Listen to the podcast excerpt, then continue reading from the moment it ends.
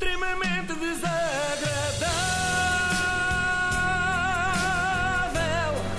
É mais forte do que é. No outro dia falámos aqui daquele episódio de Kendrick Lamar num concerto, não sei se estão recordados, penso que sim. Para quem estiver a ouvir e não se lembre, Kendrick desafiou uma fã para cantar consigo uma música e ficou indignado ao ver que ela proferiu a palavra niga.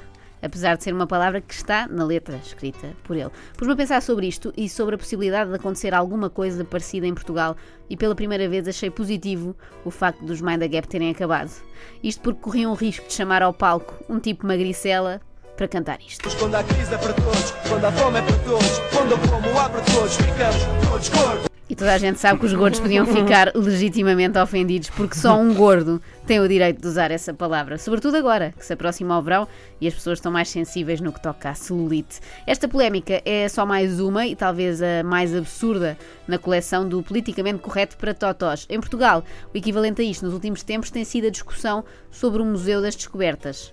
Somos sempre um bocado mais enfadonhos nas polémicas, não é? Isso é verdade. Nos Estados Unidos é o rapper mais cool de todos, num concerto com milhares de pessoas, aplausos, vaias, palavrões. Por cá, meia dúzia de académicos em artigos de jornal a discutir se podemos usar a palavra descobertas ou não. Mesmo assim, percebo melhor a ofensa com niga do que com descobertas, mas no fundo anda tudo à volta do mesmo. Diz quem se opõe ao nome do museu que, para os não europeus, a ideia de que foram descobertos é problemática.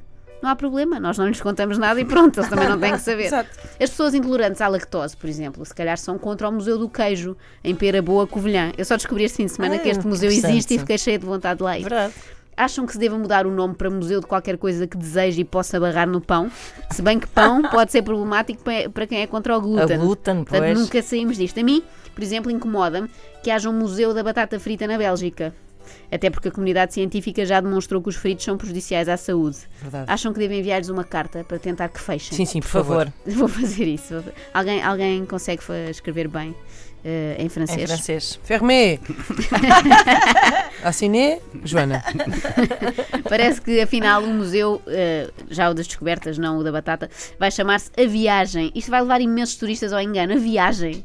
Vão achar que é uma coffee shop, como aquelas de Amsterdão. Ou um ponto de informação turística. Eu acho que isto não passa bem a mensagem do museu. Bem, mas também tanta discussão acerca do museu que na verdade ninguém vai visitar, não é?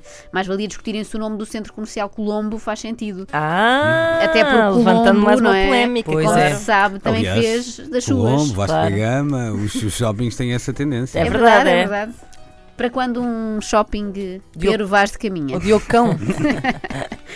um shopping com coisas para cães. Bom, eh, ou na expansão ou na viagem. Pronto, eu não sei nunca se deve dizer descobrimentos, descobertas, isto baralha muito. Deve ser difícil ter boa nota à história hoje em dia. Eu até me safava na altura, mas acho que um teste meu de 1999, revisto à luz de hoje, passaria de 18 para 7,5. Eu fui procurar testes de história na net e encontrei um que propõe que respondamos agora. Tentando não ferir suscetibilidades. Vejam lá a pergunta. Os portugueses conquistaram Ceuta porque a linha A era um importante centro religioso, a linha B era um importante centro de comércio. B. Errado. É uma pergunta com rasteira. Oh. Não pomos cruzinha nenhuma e acrescentamos à linha C. Não se deve aplicar o verbo conquistar, que é muito agressivo. Ah. Devemos dizer que os portugueses visitaram Ceuta e gostaram bastante. E anexaram. Pronto, e ficamos por aqui. Grande, olha, olha outra. Grande parte do Oceano Atlântico ainda não era conhecido. Refere o maior medo dos navegadores portugueses ao iniciarem a expansão marítima. Hum. Tem alguma ideia? Qual- Era o Cabo medo- das Tormentas? Medo do escorbuto. Ou Acham? de enjoar em alto mar também. Medo do escuro? Não. A resposta certa seria: professora, não deve escrever expansão, em primeiro lugar, mas sim excursão. Quanto aos medos, o maior medo dos navegadores naquela altura era o medo de ofender. Não queriam dizer nada que pudesse ser mal interpretado Ah, pelos claro, povos que iam claro. encontrar. Niga, descobertas, gordo, tudo palavras a evitar. Bem, isto tudo só me chateia por um motivo, a sério. É que passámos anos a gabar-nos dos nossos incríveis feitos nos descobrimentos, não é? O slogan do nosso país era praticamente aquela coisa de navegar por mares nunca antes navegados, dar novos mundos ao mundo, e afinal isso não valeu nada. O mundo não queria esses novos mundos, descobre-se agora. Isto é como descobrir que a nossa melhor amiga foi às escondidas trocar o presente que lhe demos. No Vasco da Gama ou no Colombo. Bem, se Vasco da Gama ou Pedro Álvares Cabral passam a ser personas não gratas, vamos agarrar-nos aqui. Ao facto de termos inventado a Via Verde? É fraco. Pronto, temos o gol do Éder, mas é pouquinho também. E se formos eliminados com o Irão e Marrocos já no início do Mundial, nunca mais ninguém se vai lembrar disso. Eu disse eliminados Mas não era um mau sentido. Não é eliminado no sentido liquidado ou neutralizado. Era só sairmos do torneio, ok?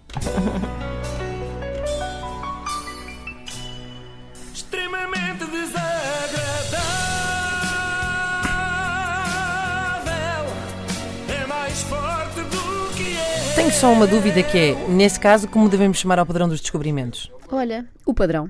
Não há outro, não é? Pronto. O padrão de Belém.